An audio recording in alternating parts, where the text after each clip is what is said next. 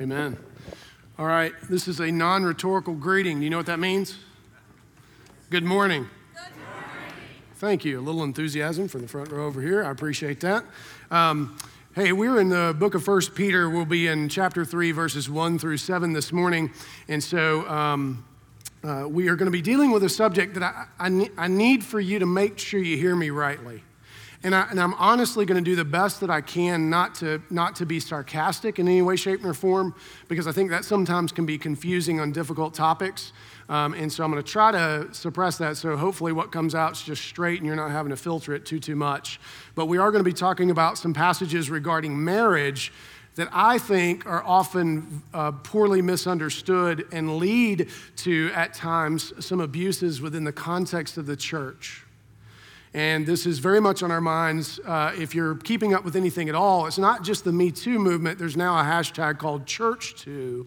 Uh, and if you're keeping up with what's going on at Willow Creek, uh, their entire elder board has just resigned, as well as their entire pastoral staff, in the wake of Bill Hybels uh, being confronted uh, with some, uh, some things that he's done over the years that are not okay.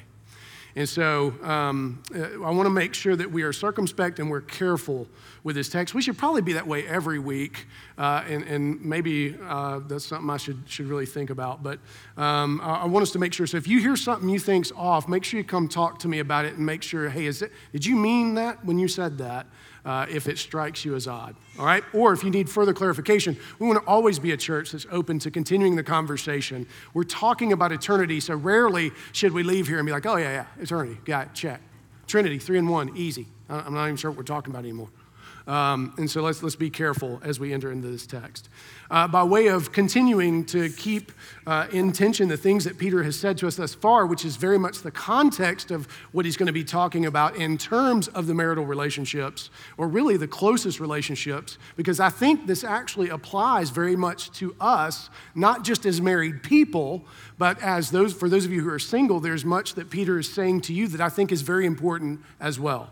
And so we want to make sure we, we hear that in the fullest context. But remember, all of this is predicated on what we've talked about being the indicative of God's love. So there is no imperative, there is no telling you something to do without first telling you that you are loved. And that's critical. God is, is not opposed to us making effort in the Christian life. What he's opposed to is us thinking we have earned anything by the Christian life.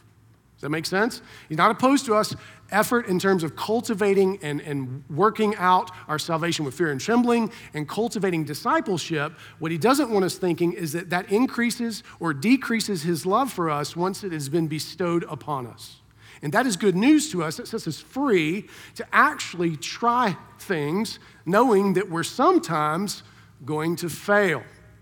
Uh, one of the besetting sins is we still are haunted by this idea that somehow, some way, we can be perfect. And we just can't.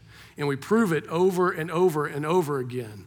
Yes, we would like a nice, long, clean stretch run without bad things happening, but where are you? You live in a fallen world. You're an elect exile. And so uh, that phraseology is important for us. We have to first remember who we are in reference to our relationship with God, which means that He has loved us first. He bestowed His love upon us in pure grace, not because of anything that was warranted within us. Not because, and that, that's just hard for us. Some of you, that very much is a very deep, resonant amen in your heart. For some of you, you're thinking, that just don't make sense because you can't love like that. You are unable, I, we all are unable to love unconditionally, so we can't get our heads around how some being could. Closest we probably come is in parenting. Uh, and, and even then, sometimes it's a real struggle. There's a real dissonance sometimes because you look across and you think, if you weren't my kid, but because you are my kid, I may still. Uh, and so, and so we have to uh, we have to be careful that we don't shackle God with our limitations when it's He who's trying to set us free from our limitations in union with Christ, by, because of His love for us. The other important piece to that is our relationship to the world. We are exiles. Now, what that doesn't mean is that we are unconcerned with the nature and the things that go on in the world. In fact, that is very much the tone of this passage about marriage. We have to be concerned with how our Christianity is affecting those around us. So often, I think that we think our Christianity is a get out of the world free card to be able to kind of pull back away from those sorry sinners, um, forgetting that Jesus was a friend of who? Saints, right? That's what it says. No, who's he a friend of? And it confused the tar out of the Pharisees. They couldn't figure out why in the world he would eat and touch and let people like that touch him. And what did he say? I didn't come for the well or the righteous, I came for the sick and the lost. That's who I am friends with. In fact, the Old Testament says if you want to know what God is doing, go where the broken and the hurting are. Don't pull out of all that. And so, so often I think that we think that that allows us a curious distance, a cleaner distance, when actuality, Christianity says no. Now you're actually equipped with a true hazmat suit to go into the heart of darkness, to go into the broken things, to actually dwell with people who are in agony, whether it's mental or physical or spiritual or all of the above. We ought to be the kind of people who befriend and don't give up on the friendships that we have with people who are hurting. And so that is really the tone of this passage as Peter is transitioning from the things that Robbie shared with us last week. We are called to have some respect for the governance that is over us and to submit to it in a way that makes society better. And as he told you, it's not a zero sum. It's not that you do that unthinkingly or unbiblically, but you are to be considerate and to walk through those things and think first and foremost about mission and not constitution. And he said that as workers, we are to submit to those who have power over us. Uh, and so we are to actually try to make where we work a better place and not subterfuge and not try to get our own way and not because we don't necessarily like the boss. Notice there was no qualification there. You can act like a Christian if he's nice or, or she's nice. No, you are to act like a Christian because you are an elect exile. And then he told us something that's going to be very important for these passages that we're going to read is that this is the way that Christ did it and why. So we're going to actually take time to read those because there's going to be a key phrase to both the wives and the husbands. It's going to say likewise. And the likewise has to do with the person and work of Christ, and we need to remember that. But let me ask you this question first How has your being or becoming a Christian affected your relationship with others who aren't Christians? Because it does whether it's a family member or a neighbor or a coworker, right? It just does. It affects those things. And have you really thought about it in terms of their greater good? As opposed to what you're wanting to accomplish, or you are trying to notch, or you're trying to do in your own strength and power. Have you ever invited somebody to, to, to like, you, you, you kind of work up finally to the invitation? And you say, all right, here we go. Come to church Sunday. And they're like, nope. Okay, it's weird from here on, right? Or they come and they're like, what in the world sort of craziness did you invite me to? These people talking back to the screens as if someone is there. They're singing songs that are just, I don't even know what's going on. I don't know what we're talking about. It feels weird.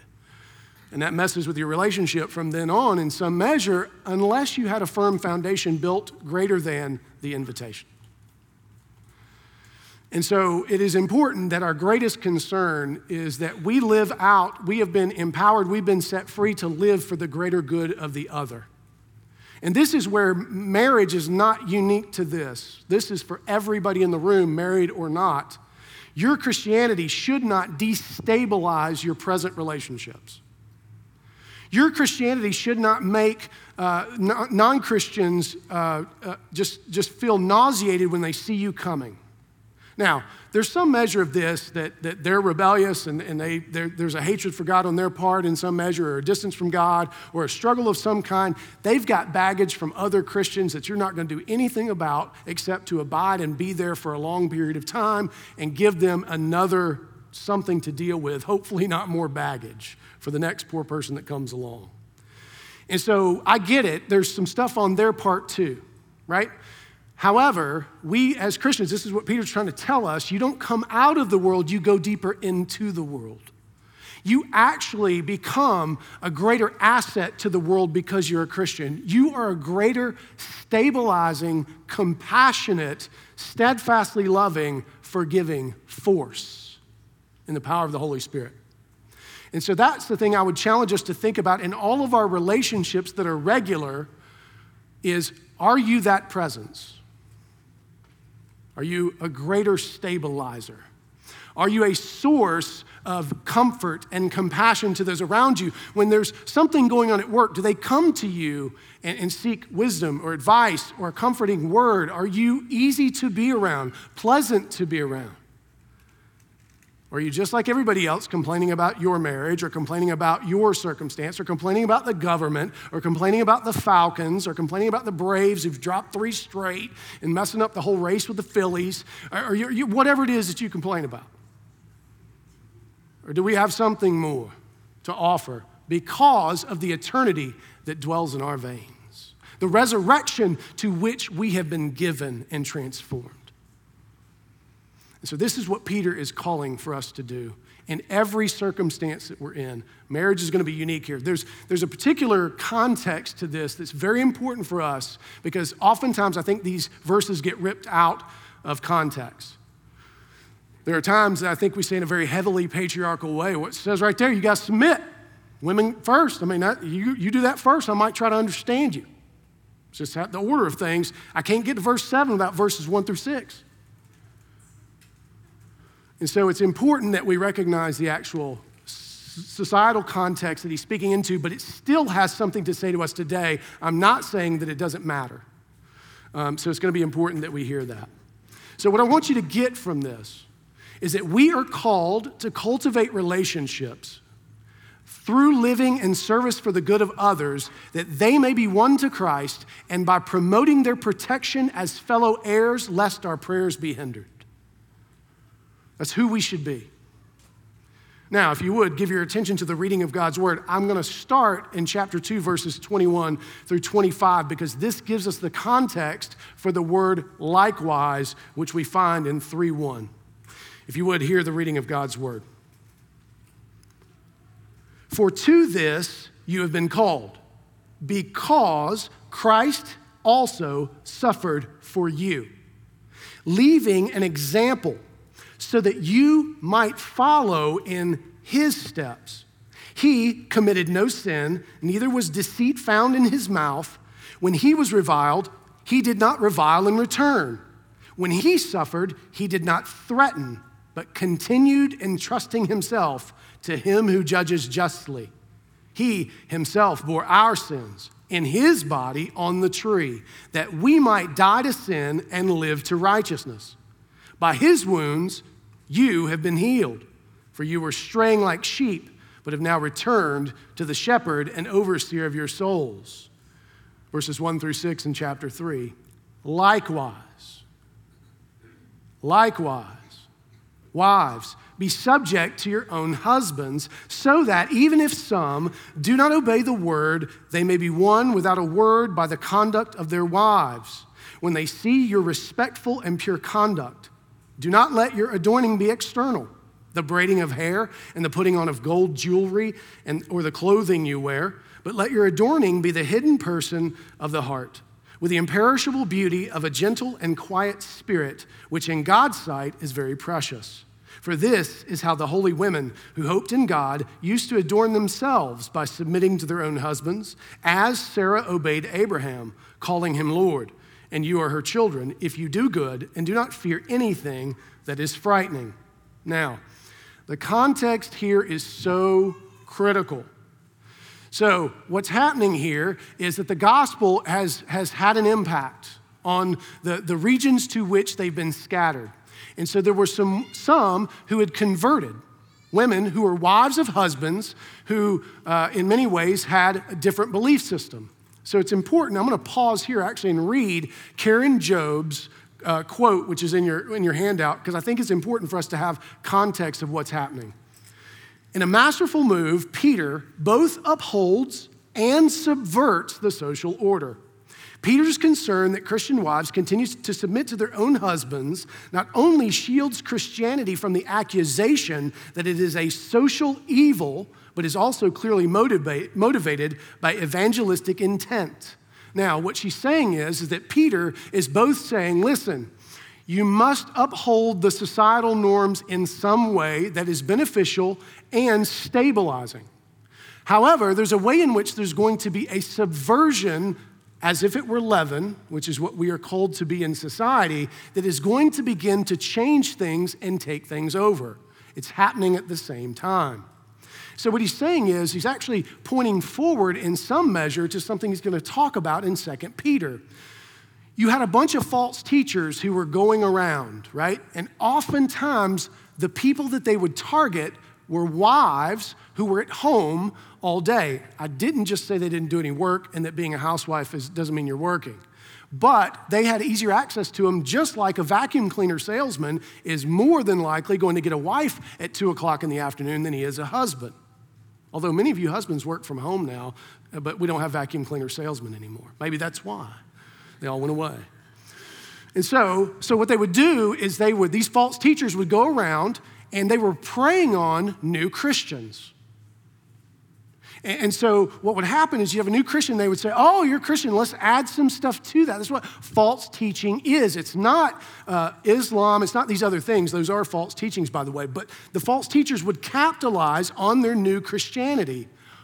The other thing that would happen is this is sometimes when a wife would convert, she would begin to think, why am I stuck with this old pagan ball and chain? He doesn't understand my religion. He doesn't want to go to synagogue. He doesn't want to go to worship. And so therefore, she would begin to think, wouldn't it be better? Wouldn't my life be better if I were in agreement? Now, these women had not yet heard Paul's admonition to not be unequally yoked, more than likely. But still, that was in the water. Now, do we see that today? This happens a lot in the church where oftentimes a spouse, and it's not just women, by the way, but a spouse will get caught up in someone's teaching. And it's new and it's fresh and, and, and it's different and it makes them feel special in some way, shape, or form. And they begin to look on their spouse as dead weight because their spouse isn't into it. They're not wanting to go to all the different conferences. They're not wanting to get in the online chat rooms. They're not wanting to read the books. They're not wanting to get into all the talks and all this stuff. And so what happens is they begin to look down on the other.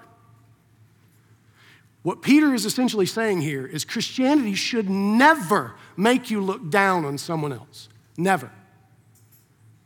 And if, if you are married and convert and your husband has not yet converted, it is your calling by virtue of that covenant to stay in that marriage for the greatest good of that husband. He didn't just become all bad just because you converted, and he didn't. And so the calling is stay in close relationship with him, serving him for the greater good. Let me tell you what this is not saying. You got to do everything he says. You got so this is not a call to do everything that your husband tells you because he said it, that does it, we're done. He says, Make me a sandwich, you go make him a sandwich. Now, if you choose to do that, that's your business. But, but that's not what this is saying here. What it's saying is submit to his need for eternity. Submit to his need for redemption and restoration and think through how that might be lived out for his eternal good. And that is not easy. And Peter understands that because he puts it in, look at what he says. Likewise, as Christ suffered for you and your redemption, so you are to also suffer for the redemption of those closest to you. Here's the good news the good news is you don't have to repeat the crucifixion. You don't have to figure out how to be perfect and rise from the dead because Jesus has imputed or given or granted or covered you in his righteousness. Amen? And so you don't have to repeat all that part. What you get to do is out of the storehouse of the power of the Holy Spirit and all that comes with that resurrection, redemption, which is all the stuff Peter has said to us previously, a wife can live in such a way that even her deeds is going to win her husband to the faith. For those of you who are not married, this means stay friends with your closest friends. You don't give them up because they don't go to worship service. You don't give them up because they don't understand the lyrics to the latest David Crowder song. You don't give them up because they haven't read The Shack. You don't give them up because they don't know who Calvin is. You continue in relationship with them because what you're saying to them is, You matter more than anything in this world. That's what God said to you in Christ. Now, there are circumstances where it's no longer healthy. And I understand that. I'm not talking about the tail ends of the bell curve where you've got, uh, uh if you're a recovering addict, right? And you convert, it, it becomes harder to hang with a friend group that's ripping and running and wiling. I get it, but that doesn't mean you cut them off. You can still text them, you can still call them, you can still be in a relationship with them that may look different for your greater good, for your health. But you don't give them up in toto unless it's absolutely necessary. And you ought to do that seeking wise counsel. That ought to be really thought through. But in this way, he's saying just because you become a Christian and it's new to you, don't go trying to, to find a better husband who better fits with your belief system. Now, I want to talk about the adorning aspect of this because I think this has been misused, right? We've said, hey, ladies, do us a favor, dress a certain way because uh, we're, we're, we're struggling. I mean, we, we, we're not going to do any work on ourselves. We're not going to work on our own virtues, our own sexuality, our own chastity. But if you would do all the heavy lifting for us, that'd be great. So uh, we're going to start handing out potato sacks every Sunday for everyone. One size will fit all, I promise you. And guess what the male mind will figure out? How to love ankles. How to love ankles. Or how to love if the light hits that potato sack just a certain way. And so that's not what this is saying at all. In fact, what this is saying is something very important that needs to be said to us today in our culture, because it was true in that culture too. It's saying to the, to the wives, to the women of that time, you are not a commodity. Did you hear that? You are not a commodity to be trafficked for any reason whatsoever.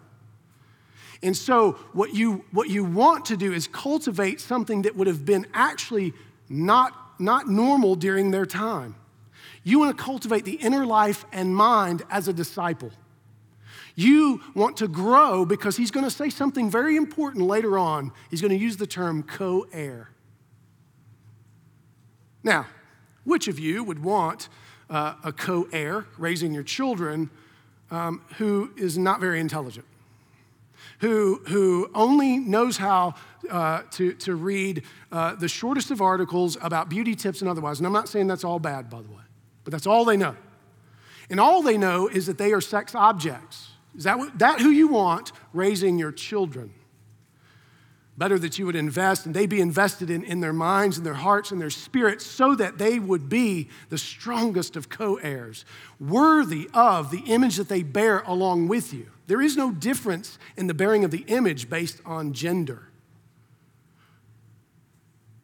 And so we would do well to stop participating in the commodification of one another. And men, how you think about your wives is so critical. How you think about other people in the church. Again, this is not a statement of it's all on y'all to handle the, the rampant sexuality of the male mind. No, it is don't let yourself be a commodity. It's not, it's not saying you can't braid your hair. But in that day, what they was talking about is to basically, uh, what was happening is, is they were dressing up in such a way to try to woo another husband, possibly a Christian husband, better than the one they had.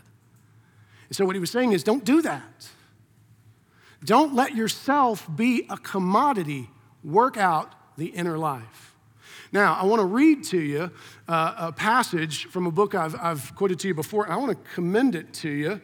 Uh, it's a, a, Vindication of the Rights of Woman by Mary Wollstonecraft. Now, for those of you who have any knowledge of history, you're thinking, hold on a second, do we need to grab the family and run? Because that sounds feminist. She was first wave feminist who was actually arguing for exactly what Peter's arguing for. And what she was arguing for is the, the growth and intelligence of women and how that actually helps men because if they are left to commodification, what they're going to do is rise up and use what is left to them, which is something called cunning. Now, cunning means that they will always be subverting. This was actually true in the South uh, during the slave era. Oftentimes, slaves would act really dumb but we're actually controlling things as things went on because master didn't understand what was really going on and how they were being treated. And in the same way, if you oppress people, they're gonna, they're gonna always rise using cunning. And you're never gonna have anything real, and it's always gonna be types and shadows and nothing of substance. And it's gonna be just this one giant game of thrones, if you will. Everybody destroying everybody in the end. Spoiler alert. All right, so what does Mary Wollstonecraft say? Now, you got to understand the time in which she's writing this. This is the late 1700s in Britain, where women were not allowed to be educated. And so, uh, this lack of education meant that they, the only hope they had was to get married and make sure they hopefully married fairly well. Uh, and that was really all they had. But, but somehow she snuck out all that. But here's what she says. Uh, and, and again, she's, it's worth you listening. It's it's a lengthy quote, but, but I'm going to read it all here. Women are everywhere in this deplorable state. For in order to preserve their innocence, as ignorance, ignorance is courteously termed, truth is hidden from them. They are made to assume an artificial character before their faculties have acquired any strength. Let me pause right there. What she's saying is they've been turned into a commodity so young that their faculties have actually not had any chance to uh, flourish or blossom. They're not allowed to, to, to learn as the boys have learned. And so all they're left to is to try to manufacture their beauty, which we have felt the weight of in our culture. It goes on to say, taught from their infancy that beauty is woman's scepter. The mind shapes itself to the body, and roaming round its gilt cage only seeks to adorn its prison. Men here uh, have various employments and pursuits which engage their attention and give a character to their opening mind, but women are confined to one and having their thoughts constantly directed to the most insignificant part of themselves, seldom ex- extend their views beyond the triumph of the hour. And what she's saying is that's bad for all of society. That to have one uh, part of God's image bearing be less than the other part is bad for everyone involved. And so, what Peter is saying here is the exact same thing. He's saying, do not let yourself be commodified. Do not let yourself be twisted up in the ways of the world. Do not let yourself be reduced to something less than. You were worthy of the death of Christ, who died for you, and likewise, you, in his name, get to go have an eternal impact. And he quotes about Sarah so, what he's saying is that women have had a tremendous impact on the advancement of the kingdom from the start. There is no lineage without Sarah. Abraham wasn't allowed to supernaturally pollinate himself as some creatures are able to do. He wasn't. Sarah was critical. Yes, she actually participated in the ruining of the covenant in the greatest way possible. But she, like Abram, got a new name and was forgiven in the same way, in the same moment, under the same covenant. And she played a critical role in the continuation of the redemptive story, as do you all. And so this is Peter saying, You have power. Your husband's religion, which in that culture would have determined your religion, has been subverted. However, you're not going to use that subversion of power to destabilize everything because what will happen is that it will be seen as bad for society. Persecution was coming as it was. But he was saying, don't throw gasoline on the fire when that's actually not going to do anything of value to you or anyone else. Instead, be leaven. See your husband redeemed because you are worthy of the image of God. The fact that Peter is addressing women in a letter is subversive. You understand? The fact that he would address them first without the covering of their husbands is very subversive, but for the purpose of creating greater stability for all of society. He has a very high view, very high view of women in that culture who were nothing more than commodity for the most part, with a few exceptions. What a great and wonderful message for us today who find ourselves in the convulsions of, like I said, Me Too and the calling for the death of the patriarchy, which means that, that and again, you do know that Christianity is firmly at the center of that whirlwind. So, how we live matters. And so, what do unbelievers think about Christianity based on your behavior? You ever asked one? Do you have the courage to ask one? Do you know any, by the way? Might be the better question. And what stabilizing and improving uh, impact are you having in your various spheres of influence? That's a great question for you to really think through. In the various places where you are, what stabilizing force are you because of your confidence in the firm foundation? That's why we're saying that Christ is the church's one firm foundation. Without that, there is no stability. You are not a stabilizing force apart from union with Christ. Not for long.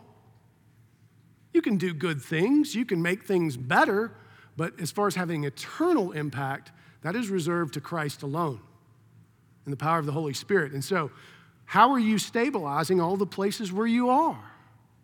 How are you bringing in, uh, uh, having an, an impact that says, I am here for the greater good of this, you, my neighbors? And so that's something we all can do. That's not just reserved for wives. But he begins here because of their the unique situation in their culture. Now, he turns to the husbands and he says these words. Listen at verse 7. Likewise, likewise what? Likewise, the wives, or likewise, Jesus? Likewise, Jesus and the wives, too. All of that that comes before. In the same way, husbands, live with your wives in an understanding way, showing honor to the woman as the weaker vessel, since they are heirs with you of the grace of life, so that your prayers may not be hindered. I again think we have greatly distorted this idea of the weaker vessel and, its understanding. Um, it does not, let me tell you what it doesn't mean straight away. It does not mean that women have a lesser intellect. It does not mean that, that women are, are not, they're just not good speakers. Um, it doesn't mean that they, they can't do certain things that men can do, and it doesn't, it's not a reference uh, to any, anything other than position. It's a positional statement. And the position actually comes from society. And if you notice, Peter subverts it. But before we get there, you got to live in an understanding way first. But it, what is it that the husband's supposed to understand? Well, he's supposed to understand how society and Christianity are affecting his wife. He is to understand the unique burdens that are being placed on her because she has grown up, in this case, in a society that has commodified her and treated her in such a way that she is not able to stand on her own, not because of anything inherent within her, but because society has generationally deemed it to be so. Heavily patriarchal society, in this case. And so he's saying, you need to understand what it is that she goes through. And you need to be quick to assuage and lift that burden from her shoulders. You are to, in such a way, live with her, not demanding, but as lead servant, building her up as Christ loved the church. You are to know what she needs. You are to know what builds her up. You are to know what tears her down and not engage in it as the world is going to do, in this case, every single solitary day. But our culture is so much better than that, right? We're doing so much better than that, right? Doesn't every magazine make you feel better? Doesn't every Instagram post, doesn't every Facebook post, doesn't every article on how to be an awesome parent like me no. Doesn't, doesn't just how the world looks at you. Listen, I am not attractive. Uh, I'm old. Uh, my hair's falling out. My skin's not that great. I, I, am a weird shape that I've never been before. Uh, my clothes do weird stuff. I've got shirts that I can't raise my hands. Otherwise, you discover I've got belly button lint. I can get up in the morning, take a shower, put on a hat, and I can face the world. I don't think about any of that. Now, you may think, well, that was weird. You just talked about it pretty bit. Now, it's just fact. I just ain't gonna worry about it. My wife, on the other hand, is not because of any certain neurosis within her, it's gonna take a lot longer because the world looks at her different. If she goes out, somebody might actually say something to her. I've never had anybody come up to me and go, Get ready quick today, didn't you, soldier? It'll take a lot of time. But if she if she shows up somewhere not wearing makeup, isn't it interesting? Somebody may say something. They may feel the liberty to come up and say, You doing okay? you sick? Based on appearance. So our society is equally as, uh, in many respects, weighing down upon our wives.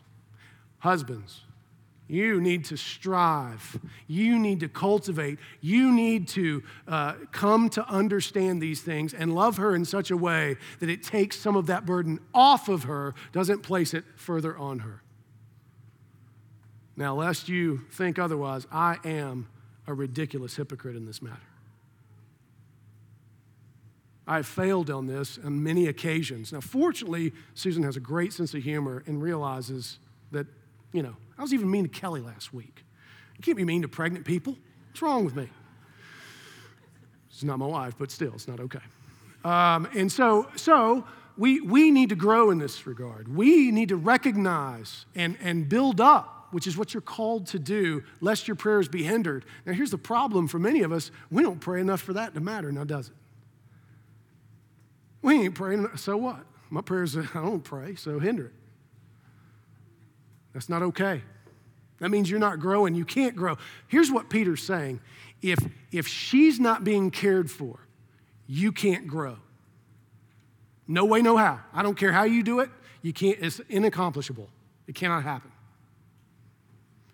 And so when he says weaker vessel, what he's saying is by society's standards, by virtue of the fact that she could not, in that society, go out and get a job making enough money to sustain herself. And in fact, if she were to be unyoked in that society, she becomes potentially prey. She's going to be looked down upon. She's going to be seen as less than, something broken. For those of you who are widowed and or divorced, you know this all too well. And we, the church, at times have not loved you very well either, and I'm sorry. And so this is something we are still wrestling with. So when he says the weaker vessel, what he's saying is because the world has said she is so. Now, is there also just a truth to just brute physical strength? Yes. But that's not what he's talking about here. What he's talking about is societal position. So he's saying, that's why it's so subversive for, him to say, because she is your heir along with you in the grace of life. That means she has access to all the same benefits you do. That means Ephesians 1, where it says we have access to all the spiritual blessings, that's to everyone, not uniquely males, to then decide to dole out. Like I have access to it, and I'll, I'll dole you out some when I decide. No, no, no, no. Not how it works. She doesn't have to go through you, she goes through Christ. You will answer first, husbands because the Lord said, I'm going to have to call somebody to account, and I'm calling you first, just like he did with Adam. He didn't say, Eve, where are you? He said, Adam, where are you? Remember what Adam did? I mean, I don't know. You gave her to me. She was broke when I got her. I don't know. And the Lord was like, Yeah, you're right. No, no. He had to go first. Does it mean she's exonerated either? No, it doesn't. And so it's important that we recognize there is nothing because of gender that is withheld in terms of gifting or, um, uh, or being heirs or spiritual blessing or image bearing. And if you think so, let's talk. We need to talk. If you have some concern, did you like, did you say they could preach? I didn't say that we, we have roles that are, that are particularly given, right? And the best way to think those through is to recognize there's nothing in the kingdom that you cannot do. Nothing. Preaching is a particular call because I'm going to be held responsible, Hebrews 13, and the elders as well, for your souls. God's gracious enough to say, I'm going to let you not have to worry with that one. Just like He's gracious enough to say to us, I'm going to let you not worry with childbirth. So there are roles, but there are very few because of God's great grace. Now, does that, mean that a, a woman can't teach? No, it's not what that means. Does it mean that a, a woman can't be a CEO? No, that's not what that means. In fact, what Peter's arguing for is the freedom to become all that the kingdom allows. However, should we think through the impact that those things have upon us and our families and the society, et cetera, et cetera? Yes.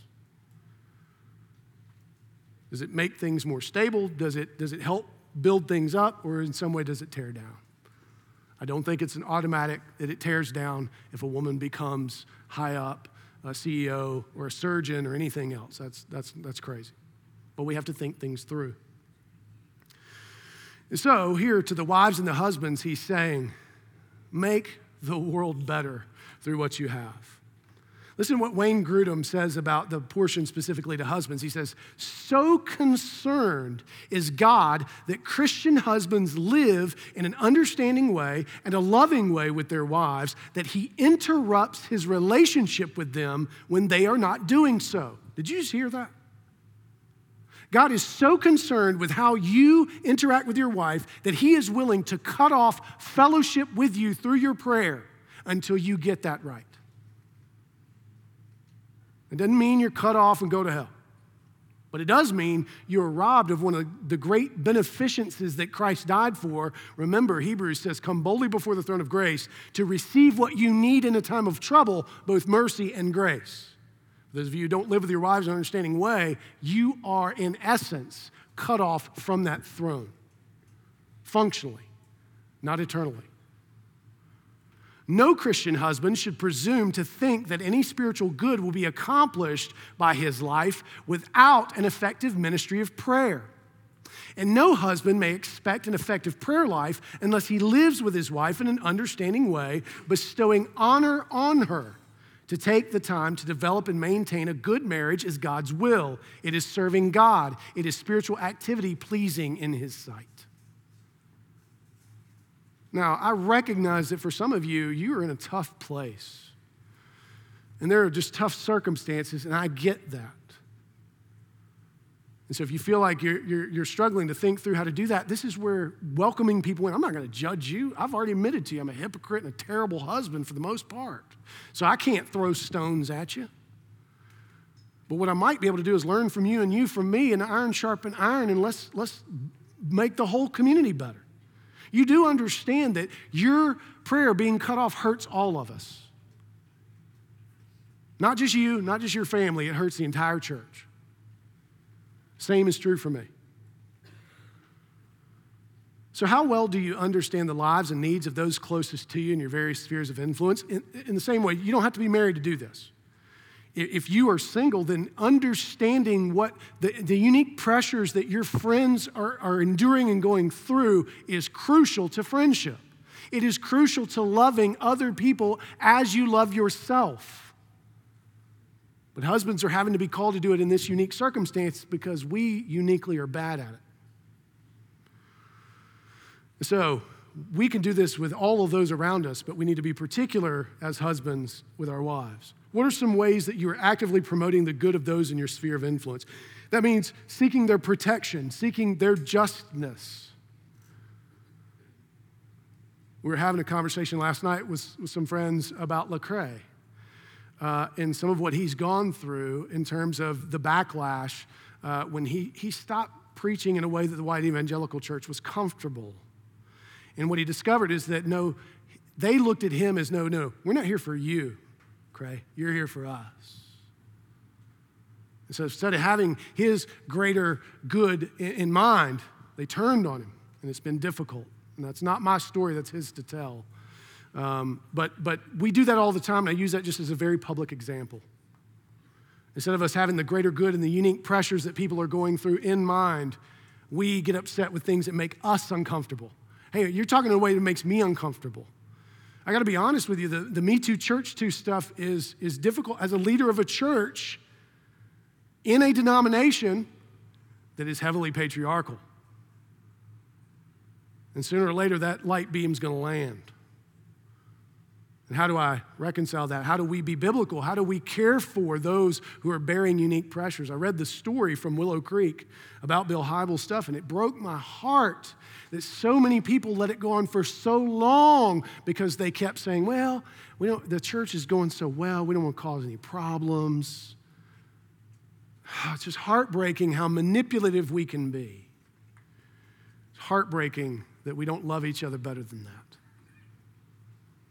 And so, how might we do this? How might we, as elect exiles, bring stability and justice and protection and the greater good to all of those around us, our spheres of influence, most importantly in our marriages as a foundational institution, but you don't have to be married to participate. So, what do we get from 1 Peter 3 1 through 7?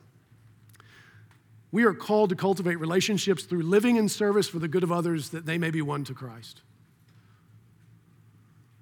and that by promoting their protection as fellow heirs, lest our prayers be hindered. We should care about those around us and what they are going through.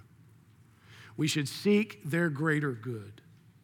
We should be out for their greatest interest because that's what Christ did. That's the likewise. Christ did this for us. Amen?